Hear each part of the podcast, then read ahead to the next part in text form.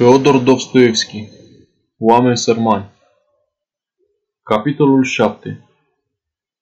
nouă septembrie. Măicuță Varvara Alexeievna, îți scriu într-o stare cu totul neobișnuită. Sunt peste măsură de tulburat de o întâmplare groaznică. Sunt amețit. Simt că lumea se învârte împreună cu mine. Ah, draga mea! Ce o să-ți povestesc? Nici prin minte nu ne-a trecut una ca asta. Ba nu. Mie cred că mi-a trecut. Eu am presimțit totul. Inima mea a bănuit dinainte. Până și în vis am văzut mai acum de curând ceva asemănător. Iată ce s-a întâmplat. Am să-ți povestesc fără stil, așa cum o dă Dumnezeu. M-am dus azi dimineață la slujbă. Am intrat și m-am așezat la scris. Trebuie să o știi, măicuță, că am scris și ieri. Și uite, ieri s-a apropiat de mine Timofei Ivanovici și mi-a spus chiar dumnealui că ține și că o hârtie urgentă. Copiază-o, zice, măcar Alekseevici, dar cât mai curând, cât mai repede și cât mai frumos, că merge la semnat chiar azi. Întreagăt fie, zis îngerașul meu, ieri eram într-o stare sufletească atât de proastă, încât n-aveam chef nici măcar să trăiesc. Atât eram de trist și amărât. Îmi simțeam inima înghețată, sufletul întunecat. Mă tot gândeam la dumneata, biata mea luminiță. Și uite așa, m-am apucat de scris și am copiat hârtia curat, citeți, numai că nici nu știu cum să-ți o tălmăcesc mai bine. Fie că mi-a întunecat necuratul mintea, fie că astfel mi-a fost hărăzit de o soartă tainică, sau numai pentru că așa a fost să fie, dar am sărit un rând întreg și a ieșit un înțeles, Dumnezeu știe care, ori mai bine zis, n-a ieșit niciunul. Erau întârziat să-i o mai dea excelenței sale la semnat și au dat-o abia azi.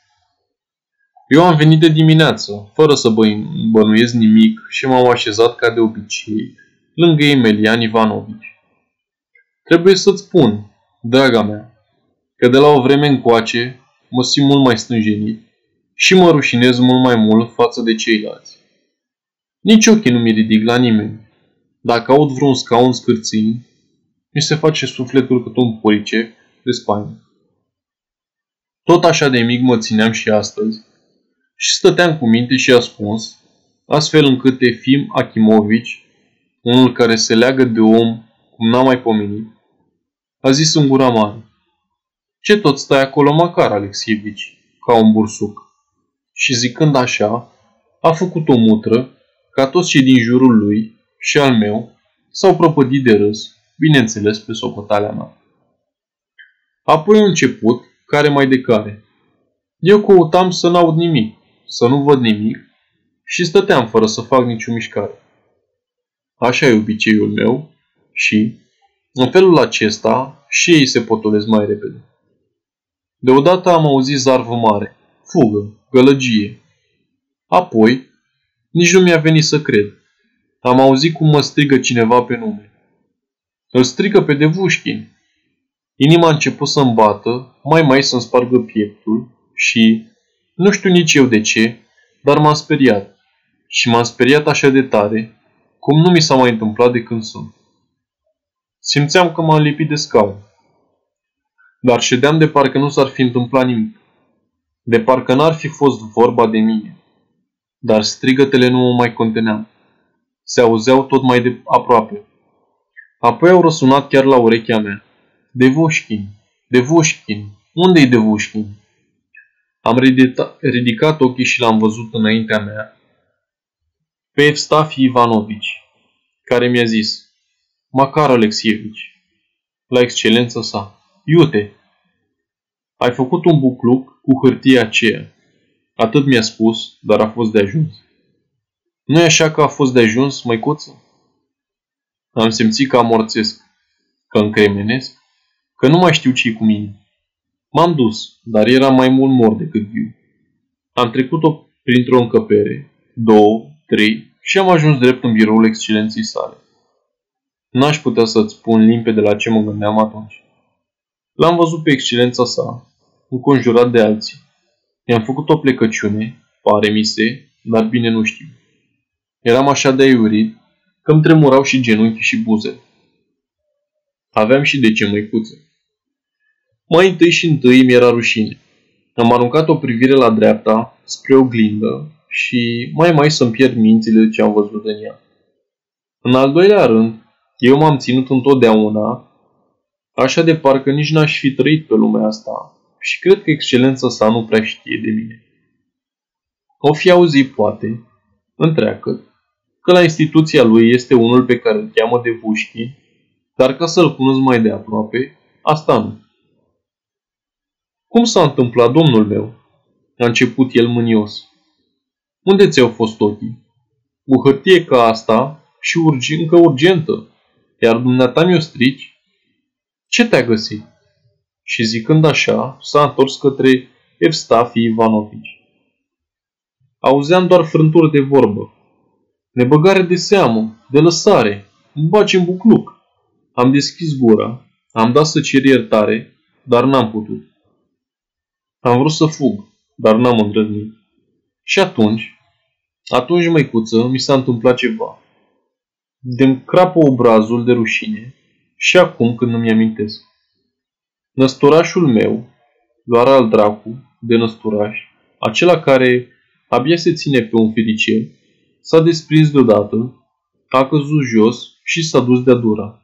Se vede că m-am agățat de ceva, zângănind și rostogălindu-se drept la picioarele excelenței sale. Și asta într-o tăcere de mormânt. Iată care a fost dezvinovățirea mea, rugămintea de iertare, răspunsul, într-un cuvânt, tot ce mă pregăteam să-i spun excelenței sale. Urmările au fost groaznice. Excelența sa și-a aruncat numai decât privirile asupra mea și a hainei mele. Într-o clipă mi-am amintit ce am văzut în oglindă și m-am repezit să culeg năsturașul.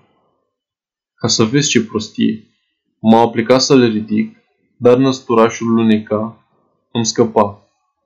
N-am putut să pun mâna pe el și pace, ba pe deasupra le-am și arătat tuturor cât sunt de dibaci. Simțeam că mă părăsesc și ultimele puteri și că totul e pierdut, pierdut cu desăvârșire. S-a dus bunul meu nume. S-a sfârșit cu mine și eu nu știu de ce am început să-mi țiui amândouă urechile. Îi auzeam și pe Tereza și pe Faldoni și un fel de dângănit ca de clopuri. La urmă am izbutit să culeg năsturașul, m-am ridicat, am făcut drepți și, dacă n-aș fi fost prost, aș fi rămas mirnă cu mâinile pe vipușca pantalonului. Da, de unde? Am început să potrivesc năsturașul la ața ruptă, de parcă era chip să-l prind la loc. Ba pe deasupra mai și zâmbeam. Mai zâmbeam, auzi? Excel- excelența sa a întors întâi ochii, apoi s-a uitat iar la mine și l-am auzit spunându-i lui Evstafi Ivanovici. Ce-i asta? L-ai văzut în ce hal e? Ce-i cu dânsul? Ce-i s-a întâmplat? Of, draga mea, mai era nevoie să întrebe. Ce-i cu dânsul? Ce s-a întâmplat? M-am făcut de râs, cum e mai bine. Apoi l-am auzit pe Evstafi Ivanovici cum îi răspunde. Nu l-am prins niciodată cu nimic rău. Are o purtare frumoasă. Leafa cât îi se cuvine. Atunci ajutați-l într-un chip oarecare, cum mai zis excelența sa. Dați-i leafa înainte. Păi a luat. A luat pe atâta și atâta vreme înainte. Se vede că are ceva încurcături acasă. Că de purtat se poartă frumos și nu l-am prins niciodată cu nimic. Eu, îngerașule, ardeam ca în focul iadului. Muream, nu altceva. Bine a zis apoi excelența sa cu voce tare, să-mi copiez din nou hârtia și cât mai repede. Apropie-te, Devușkin, să scrii totul din nou, dar vezi să nu mai greșești și ascultă. Aici, excelența sa s-a întors către ceilalți, le-a spus ce au de făcut și i-au plecat. De-abia au ieșit din odaie că excelența s-a scos în grabă din buzunar punga, iar din trânsa o hârtie de o sută de ruble. Iată, a zis el, cât pot și eu. Socotește-o cum vrei, dar ia banii. Și mi i-a îndesat în mână. Eu am tresărit, îngerașule. și am simțit că mi se zguduie tot sufletul. Nici nu știu ce a fost cu mine. Am vrut să-i apuc mâna, dar el a roșit, drăguțul, și... Să știi că-ți spun acum adevărul, Golgoluț, draga mea. Mi-a luat el mâna mea, cea nevrednică, și a strâns-o tare. Chiar așa cum îți spun, mi-a strâns-o de parcă aș fi fost pe potrivă, de parcă aș fi fost și eu un general. Du-te acum, i-a zis el, fac și eu ce pot. Să nu mai greșești la copiat, iar ce a fost, treacă de la mine. Iar acum uite ce am hotărât, măicuță. Te rog pe dumneata și pe Fedora să vă rugați lui Dumnezeu pentru el. Și copiilor mei, dacă i-aș avea, le-aș spune să se roage pentru el în fiecare zi și toată viața mai fierbinte decât se roagă pentru tatăl lor. Și încă ceva îți spun, măicuță, să ți-o spun din toată inima. Ascultă-mă bine, măicuță. Îți jur, cu toate că mă prăpădeam atâta de durere sufletească în zilele amare de răstriște prin care am trecut amândoi, privind la dumneata și la chinurile pe care le înduri, privindu-mă pe mine și neputința mea, să jur, cu toate acestea, nu atât suta de ruble mi-e scumpă, cât faptul că excelența sa a binevoit să-mi strângă mâna, mie, un nimic, un bețivan, un nemernic. Prin asta el m-a făcut să-mi recapăt încrederea în mine.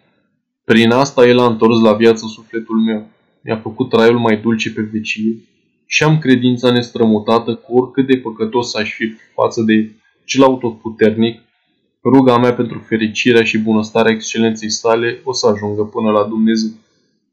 Măicuță dragă, mă aflu acum într-o stare de tulburare sufletească și frământare nespus de mare. Inima îmi bate, gata să-mi spargă pieptul, nu alta, și simt o slăbiciune ciudată. Îți trimit patruzeci și cinci de ruble de hârtie, douăzeci de ruble o să-i dau proprietăresei, iar mie o să-mi păstrez treizeci și cinci. Cu douăzeci din ele o să-mi dreg haina, iar cincisprezece le las pentru trai. Toate întâmplările astea, prin care am trecut de dimineață, m-au răzbit abia acum. Vreau să mă culc puțin. De altfel sunt liniștit, chiar foarte liniștit. Doar în inimă simt așa, ca o durere, și acolo, în fundul ei, parcă tremură. Se zbate și se frământe ceva. O să viu neapărat pe la dumneata, așa, acum însă sunt ca bea din pricina celor prin care am trecut. Dumnezeu le vede pe toate, măicuța mea scumpă, neprețuită, prietenul dumitale vrednic, Macar Devușkin. septembrie zece. Dragul meu Macar Alexeievna, sunt nespus de fericită din pricina bucuriei pe care ai avut-o și știu, prietenul meu, să prețuiesc bunătatea șefului dumitale. Așadar, acum o să te mai odihnești după atâtea necazuri. Vezi numai să nu irosești, iar banii pe fleacuri. Trăiește cumpănit, mulțumește-te cu puțin și chiar, începând de azi, pune o parte măcar câte ceva, de fiecare dată, ca nicio nenorocire să nu te găsească nepregătit. Noi nu ne purta de grijă, te rog mult. Fedora și cu mine o să ne descurcăm noi într-un fel oarecare. Pentru cine ai trimis atâția bani, Macar Alexeievna? Nu ne trebuiesc, crede-mă. Ne mulțumim cu ce avem.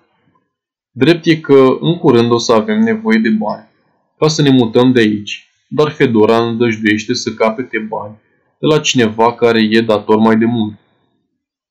Îmi opresc douăzeci de ruble pentru lucrurile cele mai trebuincioase, iar ceilalți te trimit înapoi.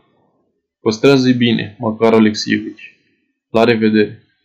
Fii liniștit, vesel și sănătos. Ți-ai scrie mai mult, dar mă simt grozav de obosită.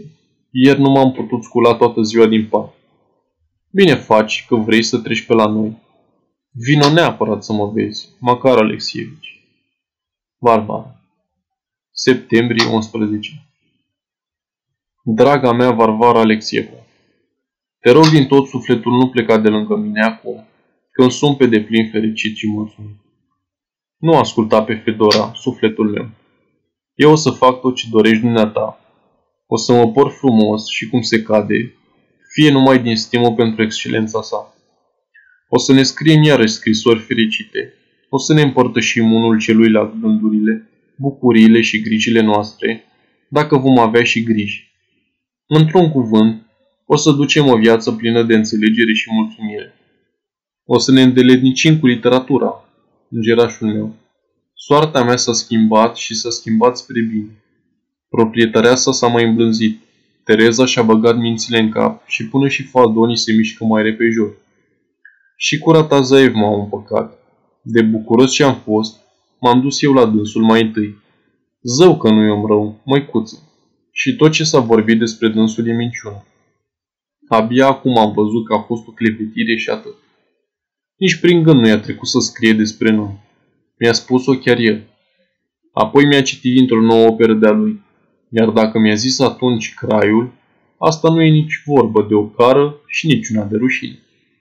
M-a lămurit el. Zice că însemna băiat descurcăreț. Iar dacă ar fi să o spunem mai frumos, mai literar, înseamnă un băiat și jumătate.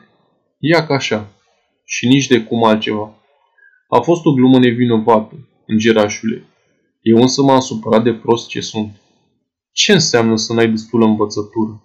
Acum mi-am cerut iertare. Și ce frumos!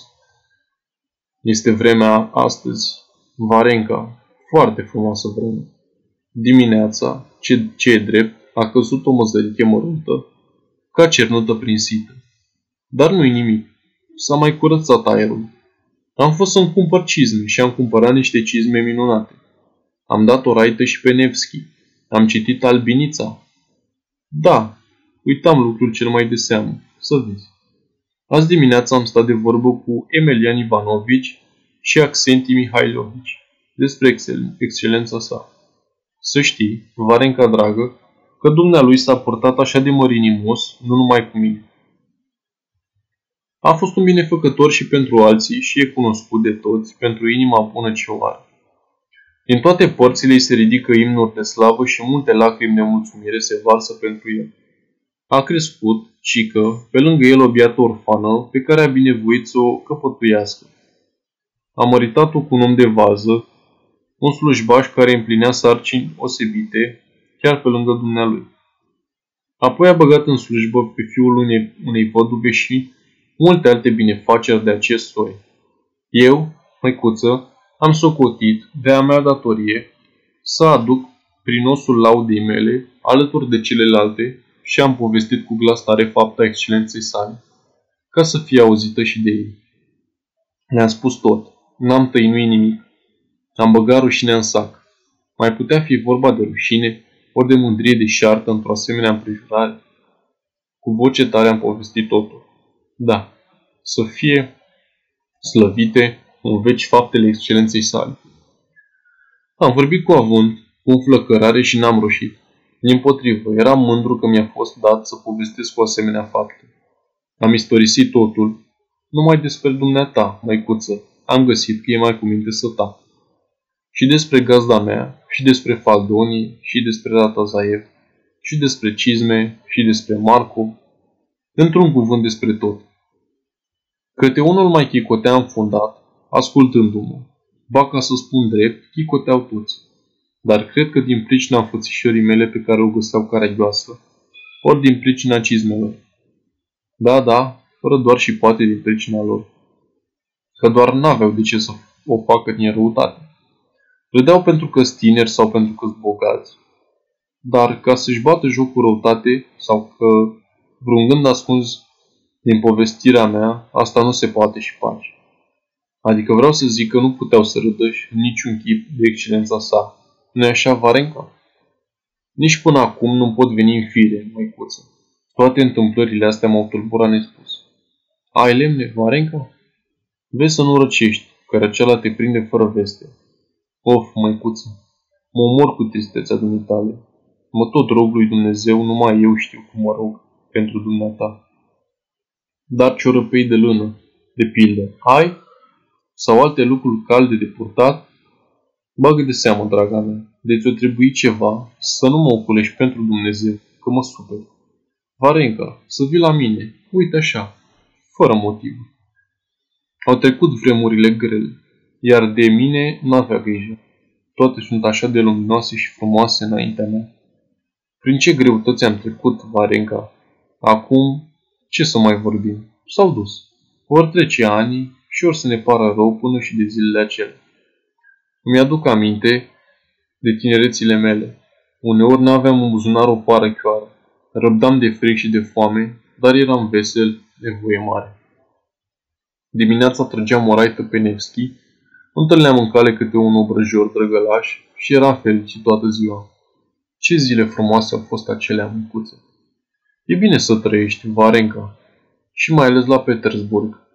M-am căit ieri cu lacrimi în ochi înaintea lui Dumnezeu, rugându-l să-mi ierte toate păcatele săvârșite de mine în vremurile astea grele. Că am cârtit, că mi-am îngăduit cugetări nesăbuite, că m-am dedat la patima aceea urâtă, că m-am lăsat târât de ea. În ruga mea am pomenit cu duioșie de dumneata, căci numai dumneata, îngerașul meu, mai mângâiat și mai călăuzit cu sfaturi și cu vorba plină de înțelepciune. Asta n-am să o uit niciodată, iar astăzi am sărutat unul câte unul toate biletele pe care mi le-ai scris. Și acum cu bine, măicuță. Am auzit că aici, prin apropiere, vinde cineva o haină. Mă duc să o văd. Rămâi sănătoasă, îngerașul meu, rămâi cu bine. Al dumitale cu tot sufletul, măcar Devușkin. Septembrie cincisprezece. Stimate domn Măcar Alexeievich, sunt nespus de tulburată. Ascultă ce mi s-a întâmplat. Am o presimțire rea. Judecă și dumneata, prietenul meu neprețuit. Domnul Bîkov era Petersburg. L-a văzut Fedora. El trecea într-o trăsură, dar s-a oprit. S-a apropiat de dânsa și a început să o descoase unde stă. Fedora, la început, n-a vrut să răspundă. El a zâmbit și a spus că știe cine stă la dânsa. Se vede că i-a povestit Ana Feodorovna. Atunci Fedora și-a ieșit din sărite și acolo, pe stradă, a început să-l certe, să-l dojinească, i-a spus că e un nelegiuit și că din pricina lui îndur eu ce îndur. Dânsul i-a răspuns că, bineînțeles, orice om e nenorocit când n-are bani. Dar Fedora i-a întors vorba, zicând că eu mi-aș fi putut agonisi traiul cu acul, aș fi putut să mă mări, ori să-mi găsesc un loc pe undeva, dar că acum fericirea mea e pierdută pentru totdeauna și că pe deasupra mai sunt și bolnavă și o să mor curând. La care dânsul i-a răspuns că eu, sunt, eu nu mai sunt încă prea tânără, că-mi umblă prin cap tot soiul de prostii și că virtuțile noastre și-au pierdut din strălucire. Vorbele lui. Fedora și cu mine credeam că nu știe unde stăm, dar ieri, de-abia plecasem după târguieli la gostănuit vor, că a și venit la noi. Se pare că nu voia să mă găsească acasă. A discutut-o îndelung pe Fedora despre viața pe care o ducem, a cercetat toată încăperea, s-a uitat până și la lucrul meu și în cele din urmă a întrebat-o. Cine-i slujbașul acela, cunoștința voastră? Chiar în clipa aceea s-a nimerit să treci dumneata prin curte. Fedora i-a spus, iată-l, dânsul s-a uitat și a zâmbit pe sub mustață. Fedora l-a tot rugat să plece și a zis că eu sunt bolnavă și din pricina tuturor neplăceri și că o să fiu tare supărat dacă o să-l găsesc la noi. El a tăcut la asta, dar pe urmă a spus că a trecut numai așa, neavând ce face și a vrut să-i dea Fedorei douăzeci și cinci de ruble, dar ea, bineînțeles, nu le-a luat. Ce mai fi și asta? Pentru ce a venit? Nu înțeleg de unde știe totul despre noi. Caut să ghicesc și nu pot. Fedora zice că Axinia, cumnata ei care vine pe la noi, e prietenă cu spălătoreasa Anastasia, iar vălul Anastasiei e portat la instituția unei slujbași, un prieten de-al nepotului Anei Feodorovna. Mă întreb dacă nu fi ajuns cumva prin ei bârfa la urechile lui Bîkov. De altfel n-ar fi de mirare că Fedora să se înșele. Nici nu mai știm la ce să ne gândim. O să ne vină oară din nou? Mă îngrozește numai gândul. Când mi-a povestit ieri Fedora toate astea, m-am speriat așa de tare că eram gata-gata să leșin. Ce mai vor de la mine? Eu una nici nu vreau să-i cunosc acum. Ce treabă au cu mine, o biată nenorocită? Doamne, în ce spaimă trăiesc! Mereu mi se pare că, uite acum, o să-mi intre Bîkov în odaie. Ce o să mă fac atunci? Ce mi-a pregătit oare soarta? Pentru Dumnezeu, Măcar Alexeievich, vino neîntârziat la mine. Vino, vino neapărat. Varvara. Septembrie optsprezece. Măicuță, Varvara Alexeievna. Pe ziua de astăzi s-a petrecut la noi în casă o întâmplare cât se poate de dureroasă, neașteptată și cu neputință de lămurit. Petrul Nestru Gorșkov, trebuie să-ți o spun, măicuță, a fost găsit cu totul nevinovat la judecată. Hotărârea s-a dat mai de mult, dar el a fost asca să audă sentința cea mai de pe urmă. Procesul s-a sfârșit foarte bine pentru el. Orice vină ar fi avut pentru delăsare ori nebăgare de seamă, s-a iertat cu desăvârșire. Apoi judecata a mai hotărât că negustorul să-i plătească o sumă mare de bani, așa încât și starea lui s-a îmbunătățit simțitor, și apoi și cinstea lui a rămas neplătată și toate s-au îndreptat, într-un gând unde s-au împlinit dorințele până la una. Aceasta este o înregistrare cărți audio punct e u. Toate înregistrările CărțiaAudio sunt din domeniul public. Pentru mai multe informații sau ca să te oferi voluntar, vizitează w w w punct cărți audio punct e u. Azi la trei, când s-a întors acasă, era alb la față ca varul, buzele îi tremurau, dar zâmbea și a îmbrățișat nevasta, copiii. Noi, chiriașii, ne-am dus cu toții la dânsul ca să-l felicităm. El a fost foarte mișcat de purtarea noastră, a făcut plecăciuni în dreapta și în stânga și ne-a strâns tuturor mâna de câteva ori.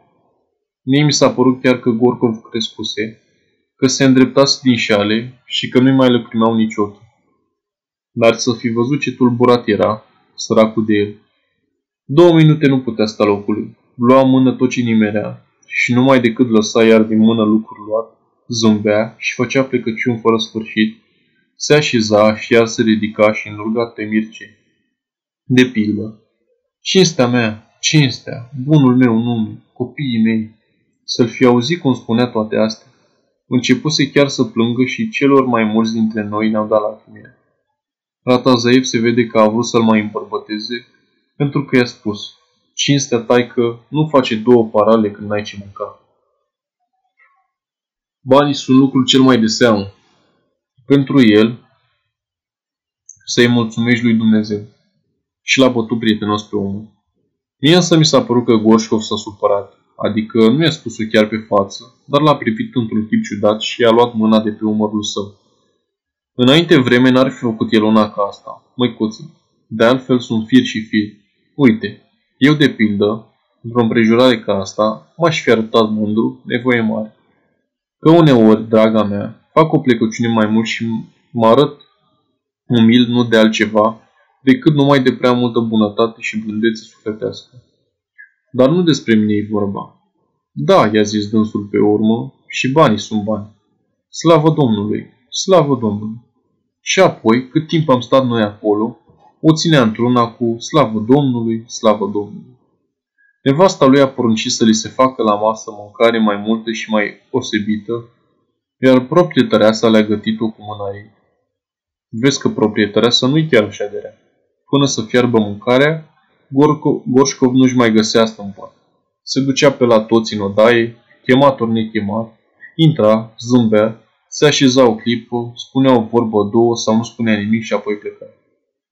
Când a intrat la aspirant, a pus mâna pe cărțile de joc și cei de acolo i-au spus să fie al patrulea la joc. El a primit, dar a încurcat numai decât nu știu ce pe acolo, a dat de vreo trei sau patru ori cartea și s-a lăsat pe gubaș. Nu, a zis dânsul. Eu nu mai așa, nu mai așa și a plecat. Pe mine m-a întâlnit pe sală, mi-a luat mâinile între ale sale, m-a privit țintă în ochi cu o privire ciudată, apoi mi-a strâns mâna și s-a depărtat, tot cu zâmbetul pe buză. Dar zâmbetul îi era și el ciudat și încremenit ca de mort. Nevasta lui a plâns de bucurie și în casa lor a fost mare veselie și o adevărată sărbătoare. Apoi au mâncat în grabă, iar după masă, Gorșkov i-a spus nevestei sale. Uite ce e, sufletul meu.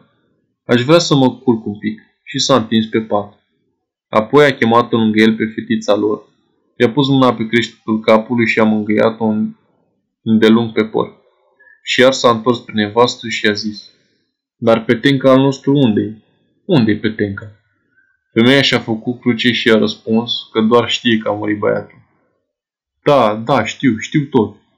Petenca e acum împărăția cerurilor.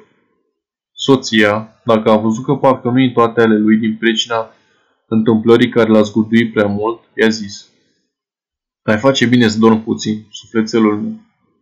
„Da, bine, acum. Chiar o să dorm un pic." Și s-a întors cu fața la perete, a stat o vreme așa, apoi s-a întors iar, a spus ceva. Nevasta n-a auzit prea bine și l-a întrebat: „Ce spui, dragul meu?" Dar el n-a mai răspuns. Ea a așteptat ce a așteptat, apoi și-a zis că a adormit și s-a dus pentru un ceas la proprietăreasă. Când s-a întors, a văzut că bărbatul ei tot nu s-a deșteptat și stă liniștit, fără să facă vreo mișcare. Femeia a crezut că mai doarme încă și s-a așezat să coase ceva. Spune că a lucrat ca la vreo jumătate de ceas și că era așa de cufundat în gânduri că nici nu știe bine la ce cugeta. Știe atât că de bărbat aproape că uitase. Dar deodată a tresărit din pricina unui simțământ neplăcut. Cel dintâi lucru care a izbit-o a fost liniștea de pe de mormânt ce domnea în odaie. Când s-a uitat spre pat, a văzut că bărbatul ei zace la fel cum s-a culcat. Atunci s-a apropiat de el, a smucit plapuma și ce să vezi? Era rece de mult. A murit, măicuță, a murit Gorșkov. A murit pe neașteptate, ca lovit de trăsnă. Dar de ce a murit, numai Dumnezeu știe. Pe mine, Varenca, lucrul acesta m-a zdruncinat într-atâta, că nici până acum nu pot să-mi vin în fir. Nu înțeleg și pace cum poate să moară un om, așa, într-o clipă. Sărmanul, nefericitul Gorșkov, ce soartă, Dumnezeule mare, ce soartă! Nevasta lui plânge și e tare speriată. Fetița s-a ghemuit într-un ungher, eu zăpăceală la ea acolo. A venit doctorul, o să facă cercetări, n-a ști să-ți spun ce anume. Știu că îmi pare rău. Vai, ce rompane! Ce trist este să te gândești că într-adevăr trăiești fără să știi ziua și ceasul și mori, uite așa, dintr-un fleac. Al dumitale, Macar Alexeievich. Septembrie nouăsprezece. Mult stimată Varvara Alexeievna, mă grăbesc să-ți aduc la cunoștință, draga mea, că Ratazyaev mi-a găsit de lucru la un scriitor. A venit unul pe la dânsul și i-a adus un manuscris cât toate zilele. Slavă Domnului, e destul la muncă. Atâta doar că e scris așa de neciteț, că nu știu cum să mă apuc de el și mi-l cere cât mai repede. Și scrie întrânsul despre niște lucruri pe care nici nu le pricep. M-am înțeles pe patruzeci de copeici pagina. Toate astea ți le scriu, draga mea, ca să știi că o să avem și alți bani acum. Rămâi cu bine, măicuță. Mă apuc numai decât de lucru. Prietenul dumitale credincios, Macar Devușkin. Septembrie douăzeci și trei. Dragul meu prieten Macar Alexeievich, de trei zile nu ți-am scris, cu toate că am avut o mulțime de griji și îndoieli. Alaltă ieri a fost pe la mine Bîkov. Eram singur. Fedora plecase nu știu unde. I-am deschis ușa și, când l-am văzut, m-am speriat așa de tare că nu m-am putut clinti din loc. Simțeam că am pălit. El a intrat râzând, în gura mare, după cum e obiceiul, a luat un scaun și s-a așezat. Eu am rămas multă vreme buimacă, dar pe urmă m-am așezat și eu, într-un cuib ușor, cu lucrul meu. N-a trecut mult și s-a oprit din râs. Mi se pare că înfățișarea mea l-a uimit cu adevărat. Am slăbit mult în ultima vreme. Obrajii mi s-au scufâlcit, ochii mi s-au dus în fundul capului și sunt albă ca peretele. Ce drept! Unea care nu m-a mai văzut de acum un an, nu previne ușor să mă recunoască. El m-a privit multă vreme țintă și la urmă iar s-a înveselit. Mi-a spus ceva, i-am răspuns și eu, nu mai țin minte ce, și s-a pornit din rău pe râs. A stat la mine un ceas întreg, mi-a vorbit mult și m-a întrebat câte ceva. Apoi, înainte de plecare, m-a luat de mână și mi-a spus: „Îți scriu cuvânt cu cuvânt, Varvara Alexeievna. Fie vorba între noi, Ana Feodorovna, ruda dumitale și buna mea cunoștință și prietenă, e o nemernică de n-are pereche. Și am mai spus despre ea o vorbă de rușine. Tot ea a îndemnat-o pe verișoara dumitale să calce pe căi greșite și tot ea te nenorăci și pe dumneata. Ce e drept, și eu m-am portat ca un mișel în treaba asta, dar ce să-i faci? Așa e omul." Și iar a râs cât îl ținea gura.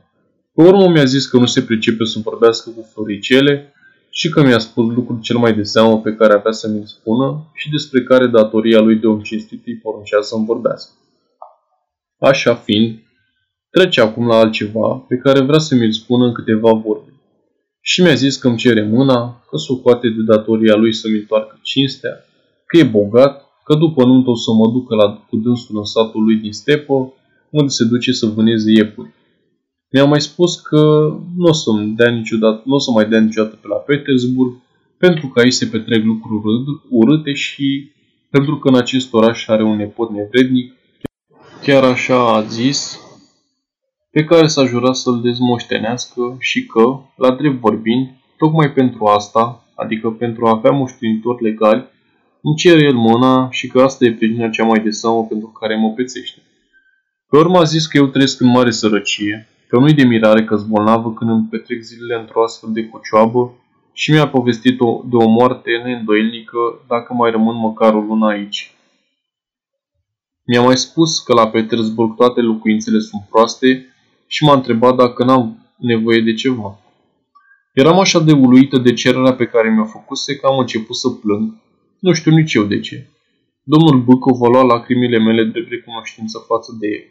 A zis că m-a știut întotdeauna o fată bună, simțitoare și învățată, dar că cu toate acestea s-a hotărât la acest pas, numai după ce a cercetat cu deamănuntul cum mă port acum.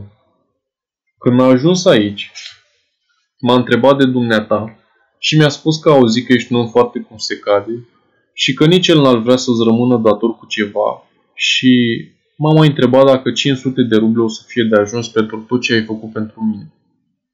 Iar când l-am lămurit că ceea ce ai făcut dumneata nu se poate plăti cu niciun fel de bani, mi-a răspuns că vorbesc prostii, că așa se întâmplă numai romane, că sunt prea tânără și am capul împuiat cu poezii. Mi-a mai spus că romanele strică fetele tinere și că îndeopște cărțile îi îndreaptă pe oameni pe căi greșite și de aceea el unul nu poate suferi niciun fel de cărți. Apoi m-a sfătuit că abia după ce am să ajung la anii lui să mă apuc să judec oameni. Numai atunci o să-i cunoști, a adăugat dânsul. La urmă a zis să mă gândesc bine la propunerea lui, pentru că nu o să-i facă nicio plăcere dacă o să mă hotăresc la un asemenea pas fără să cuget și a adăugat că graba și fierbința aduc la plierea tineretului neștiutor în ale vieții, dar că el dorește din inimă să primească din partea mea un răspuns favorabil. În cazul când voi spune nu, o să fie nevoit să se însoare cu o negustoreasă din Moscova, pentru că a jurat cu mâna pe cruce să dezmoștenească pelicheaua de nepotusul. Apoi mi-a lăsat cu sila pe Gherghev cinci sute de ruble pentru bomboane. Mi-a mai spus că la țară o să mă îngraș cu o butie, că am să o duc la dânsul ca în sânul lui Avram, că deocamdată nu-și vede capul de treburi și umblă toată ziua de colo până acolo și că pe la mine s-a abătut tot între două drumuri. Pe urmă a plecat. Am stat și m-am gândit, m-am gândit mult, m-am gândit până la istovire, prietenul meu, și la urmă m-am hotărât. O să mă mărit cu el, prieten. Trebuie să primesc cererea lui. Dacă se află pe lume un om care mă poate izbăvi de rușine, care îmi poate întoarce bunul meu nume și mă poate scăpa de sărăcie, lipsuri și nenorociri în viitor, apoi omul acesta e numai el. Ce să mai aștept de la ziua de mâine? Ce să-i mai cer soarte? Fedora spune că nu-i bine să dea cu piciorul norocului. Dacă nici ăsta nu-i noroc, zice dânsa, atunci care? Eu cel puțin nu găsesc o altă cale pentru mine, neprețuitul meu prieten. Ce să mă fac? Am muncit până mi-am stricat sănătatea. Nu pot munci într-una. Să intru la stăpân? O să mor de inimă rea și apoi nici nu o să știu să fiu pe placul altora. Pe de altă parte sunt șubredă de felul meu și veșnic o să fiu o povară pentru cineva. Se înțelege că nici acum nu mă duc în rai, dar ce să fac? Prietenul meu, ce să fac? N-am de unde alege. Nu ți-am cerut sfatul pentru că vroiam să cumpănesc singură lucrurile. Hotărârea pe care o citești acum nu mai schimb și am să o spun fără întârziere lui Bîkov, care de altfel mă zorește într-una.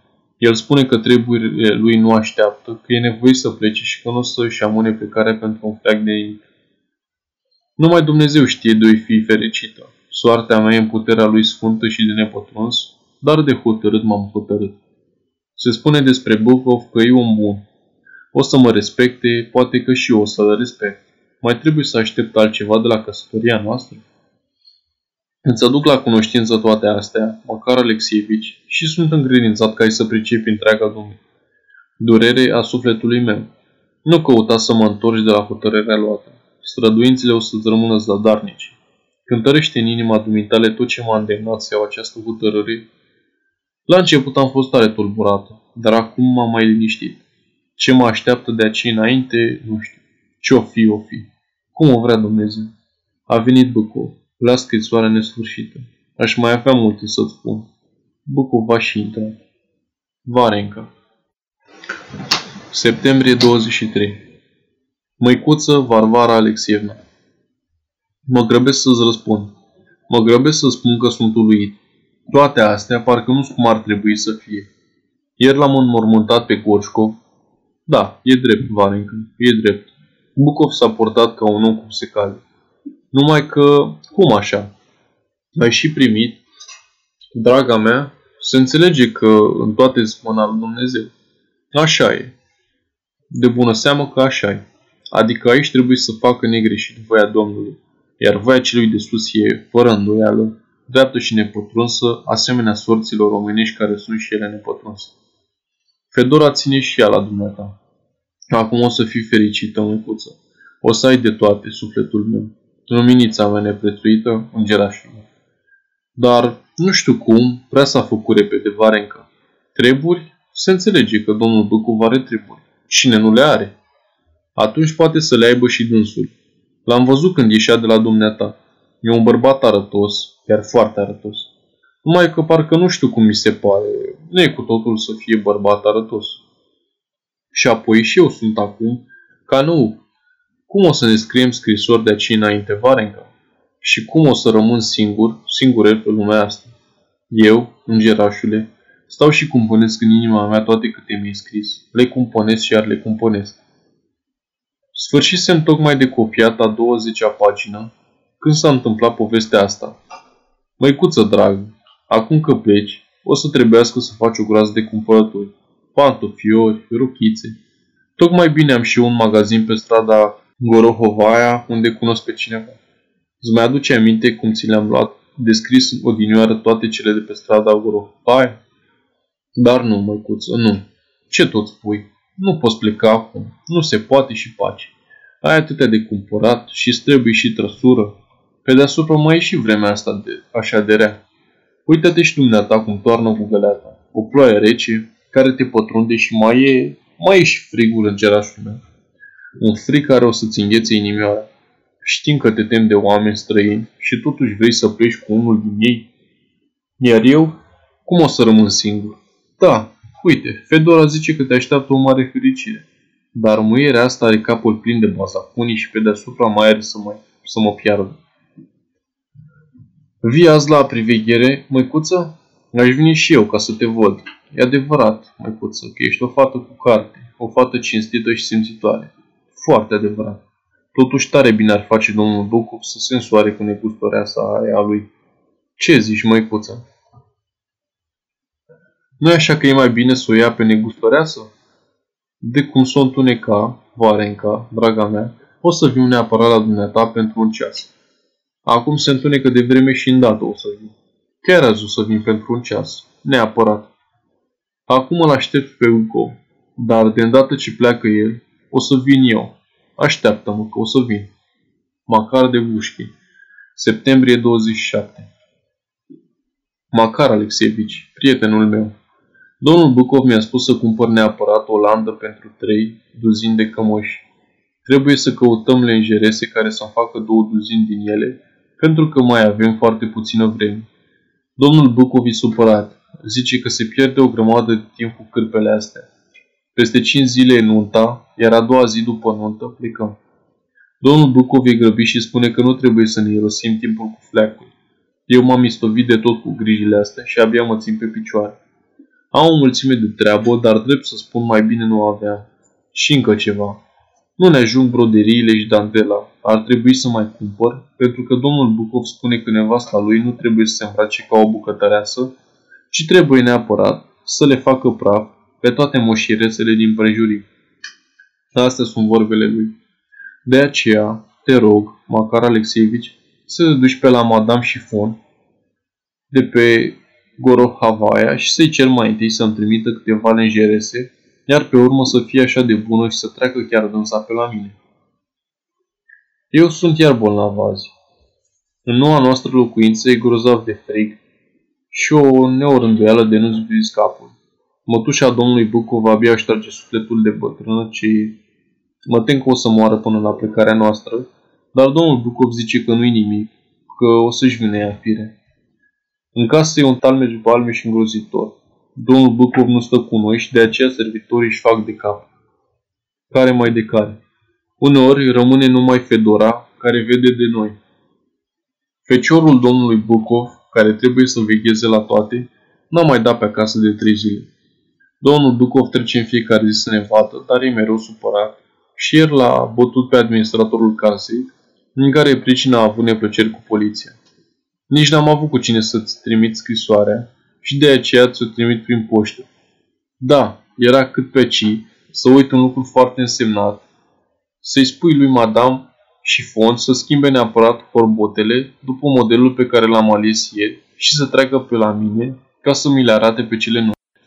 Mai spune că m-am răzgândit în privința cămășuțelor și că vreau să fie brodate cu nodulețe. Spune că vreau mon- ca monogramele la Batiste să fie cu broderie plină și nu cu druguleț.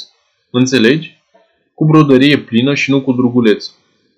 Vezi să nu încurci ceva. Cu broderie plină. Da, era cât pe ci să uit.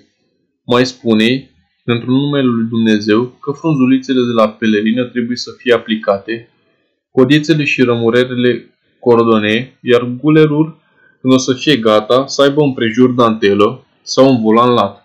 Te rog din suflet, Macar Alekseevici, să-i spui toate astea. Adumitare, Varenca. Postscriptum. Mi-e și rușine că te negăjezi mereu cu treburile mele. Și alaltă ele a elergat pentru mine toată dimineața. Dar ce să fac? În casă n-ai cu cine te înțelege, iar eu sunt bolnav. Nu fi supărat pe mine, Macar Alekseevici. Mi-e inima atât de grea. Ce o să se întâmple cu mine? Ce o să se întâmple cu mine, prietenul meu drag și bunul meu Macar Alekseevici? Mi-e și groază să privezi viitorul. Am mereu presimțiri triste și trăiesc ca într-un vis greu. Postscriptum. Pentru Dumnezeu, prietenul meu bun, să nu uiți cumva ceva din câte ți-am spus. Mi-e frică să nu le încurci. Ține bine minte. Broderie plină și nu druguleț. Mult stimată Varvara Alexeievna.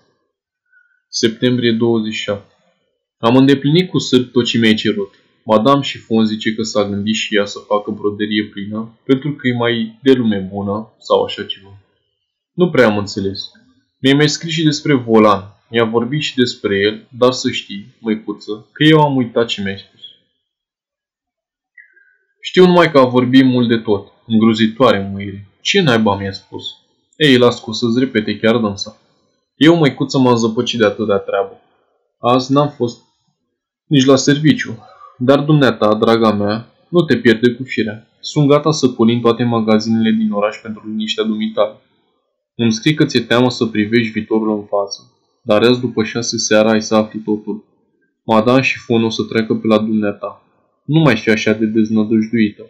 Trebuie să ai speranță, măicuță. Poate că toate o să fie cum nu se poate mai bune. Și eu, care am capul împuiat, numai cu volanul acela furisit. Ei, hei, volan, volanaș. Aș fi trecut eu pe la dumneata, măicuța. Aș fi trecut. Neapărat aș fi trecut. M-am apropiat chiar de vreo două ori de poarta casei unde stai.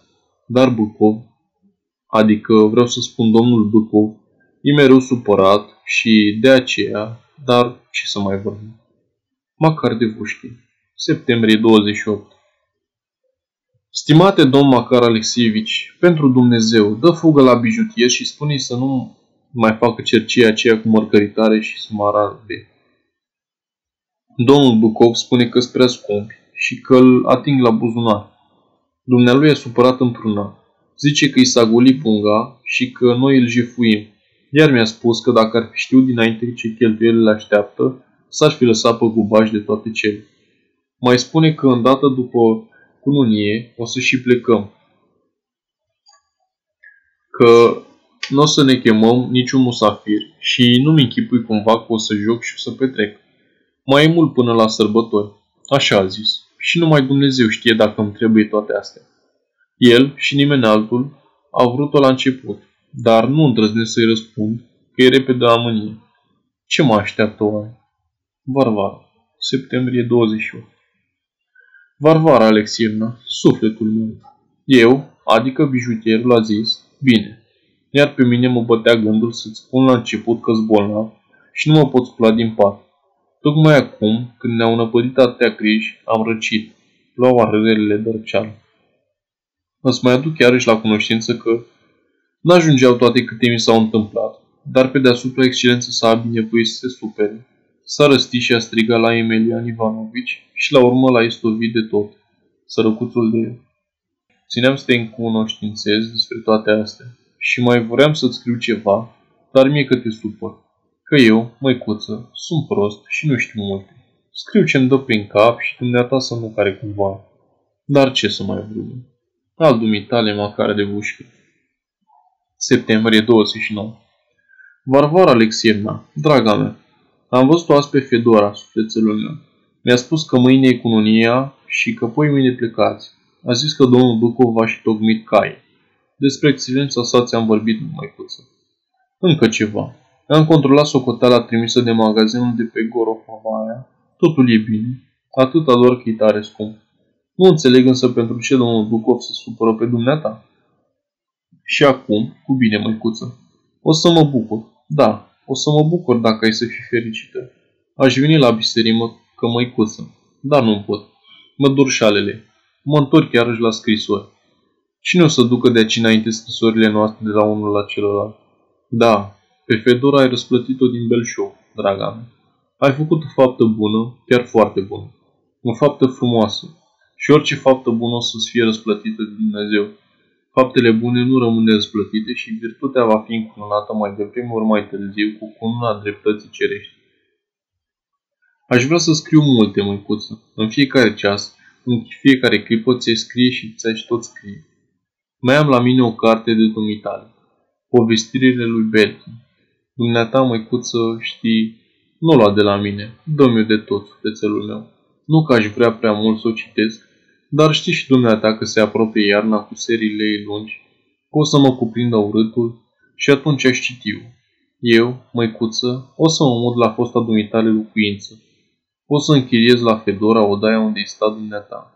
Nu o să mă despar pentru nimic în lume de femeia asta cinstită și atât de muncitoare. Am cercetat ieri cu de-amănuntul locuința asta dumitale, acum rămasă goală. Ghergheful, cum l-ai lăsat, măicuță, așa stă. Cu cusătură cu tot. E neatins în colțișorul lui. Am privit îndelung și cusătura la care ai lucrat.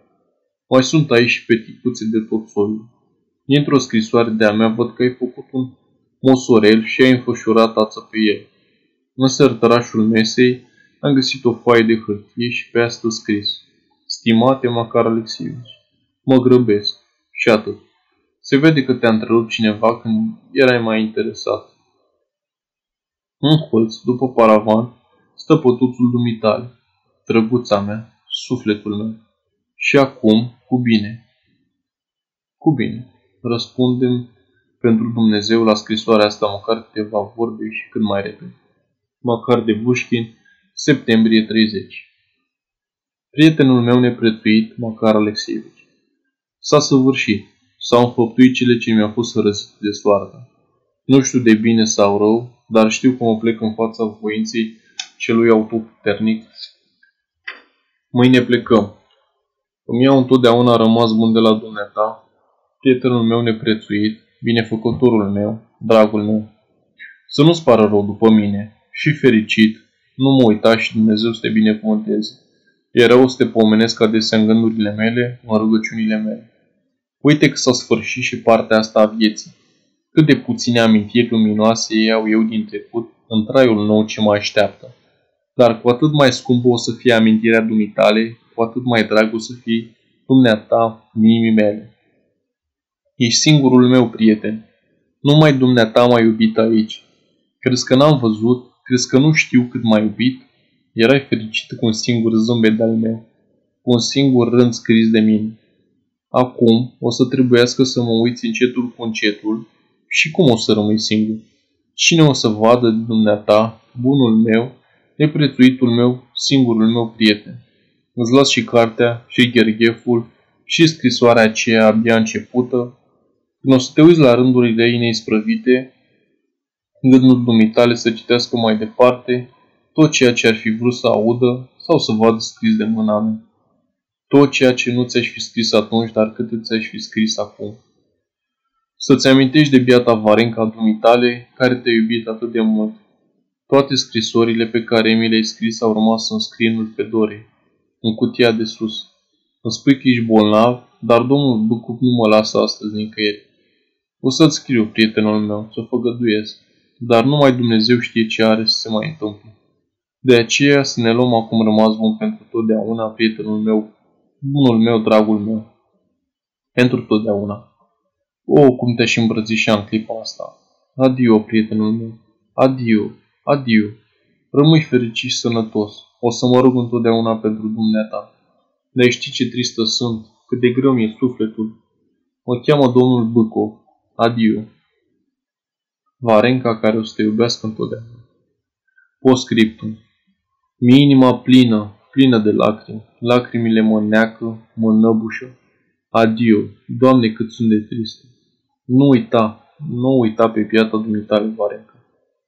Varenca, măicuță, sufletul meu, scumpa mea, iau să te ia de aici. Pleci! Mai bine mi-ar smulge inima din piept decât să-mi te ia. Cum vine asta? Plângi și totuși te duci? Chiar acum am primit scrisorica dumitale, pătată toată de lacrimi. Va să zic că nu vrei să pleci. Va să zic că ești luată cu sila. Va să zic că îți pare rău de mine. Dar asta înseamnă că mă iubești. Atunci, cum? Cu cine ai să-ți petreci zilele de ce înainte? Acolo o să-i fie urât inimioarei dumitale, o să-i fie silă, o să-i fie frig. Are să-ți o usuce dorul, are să-ți o sfâșie durere. Ai să mori acolo și ori să te culci în pământul rece și nu o să se găsească niciun suflet care să te plângă. Domnul Bîkov o să te hăituiască cu iepurii lui. Ah, măicuță, măicuță, cum de te-ai hotărât? Unde te-ai putut hotărî la una ca asta? Ce-ai făcut? Ce-ai făcut? Ce-ai făcut cu dumneata? O să te bagi în mormânt acolo, o să te omoare cu zile, îngerașul meu, că doar ești slăbuță ca un fulg, măicuță dragă. Dar eu ce-am păzit? Unde mi-au pus ochii? Prostul de mine. I-am spus că face necazuri, că-l doare căpșorul pe copilaș. Și în loc să fac ce trebuie, prostul de mine nici nu m-am gândit și nici n-am văzut nimic, de parcă așa era bine. De parcă nici nu m-ar fi privit. Ba mai mult chiar. Am umblat năuc după volane. Nu, Varenca, nu. O să mă scol. Poate că până mâine mă fac bine și mă scol. Eu, măicuță, o să mă arunc sub roțile trăsurii și nu o să te las să pleci. Ba nu, zău, ce-am păzit până acum? Cu ce drept se petrec toate astea? O să mă duc și eu cu dumneata.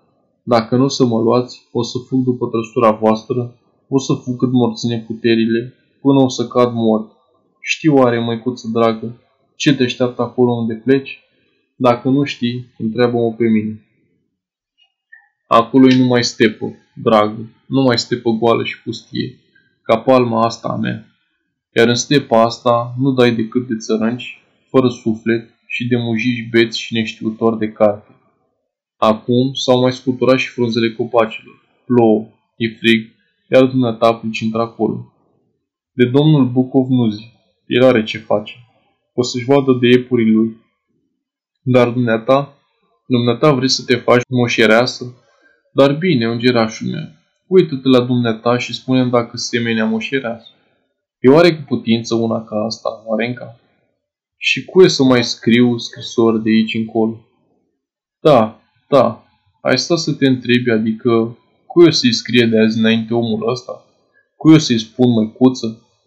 Pe cine am să mai alin cu o vorbă așa de frumoasă? Unde o să te mai găsesc, îngerașul meu? O să mor, Varenca. Negreșit o să mor. Nu o să îndure inima mea o asemenea nenorocire. Te-am iubit cum iubești lumina soarelui. Te-am iubit ca pe copilul meu bun. Am iubit totul la dumneata. Varenca, măicuță. Și doar pentru dumneata am trăit pe lume. Am lucrat, am copiat, am umblat, m-am plimbat și mi-am așternut gândurile pe hârtie, în scrisori prietenești, numai și numai pentru ca dumneata, măicuță, ai stat în casa de peste drum, la doi pași de mine. Poate că n-ai știut-o, dar ăsta e adevărul. Ascultă, măicuță. Gândește-te și dumneata, sufletelul meu drag. Cum se poate să pleci de la noi? Scumpa mea, dar nu poți să pleci. Înțelege, mâine cu neputință. Cu neputință și gata. Nu vezi că plouă, șubredă cum ești, ai să răcești neapărat. Trăsura o să se umple de apă. O să se umple, știu eu. Și apoi n-ai să treci bine de bariera orașului, că o să-i se rupă și o roată. Aici, la Petersburg, se fac niște trăsuri ca vai de lume. Crezi că nu-i cunosc eu pe toți meșterii de trăsuri de aici? La ei totul e să se fandăsească, să facă ca o jucărioară frumușică așa. Dar e muncă de mântuială, crede-mă. Poți jura cu mâna pe cruce că nu strainice. O să mă arunc în genunchi înaintea domnului Bîkov și o să-i spun tot. O să-l fac să înțeleagă. Și dumneata, măicuță, să-l lămurești, să-i spui frumos totul ca să înțeleagă. Spune-i că rămâi aici, că nu poți să pleci. O, Doamne, de ce nu s-o fi însurat oare acolo, la Moscova, cu negustoreasa lui? Tare bine era dacă o făcea. Negustoreasa i-ar fi fost mai potrivă. Crede-mă că i s-ar fi potrivit mai bine. Lasă că știu eu ce spun. În schimb, dumneata, ai fi stat aici, cu mine. La urma urmei, ce-i Bîkov pentru dumneata? Dar când îți este pe placul inimii, sau poate numai pentru că îți cumpără volane și altele de acest fel, dar ce un volan și pentru ce ți-o fi trebuit? Fleacuri, măicuță, aici e vorba de o viață de om, iar nu de o cârpă cum e volanul acela. Că e o cârpă, volanul, o cârpă, măicuță, și atâtea tot. Dar și eu, și eu de îndată ce o să iau leafa, o să-ți cumpăr câte volane vrei. O să-ți cumpăr, măicuță, n-avea grijă. Am și un magazin unde mă cunoaște lumea. Așteaptă numai să iau leafa, îngerașul meu, Varenca. O, Doamne Dumnezeule, și vrei cu tot din adinsul să pleci în stepă împreună cu domnul Bîkov? Să pleci pentru totdeauna? Ah, măicuță, măicuță, nu se poate așa.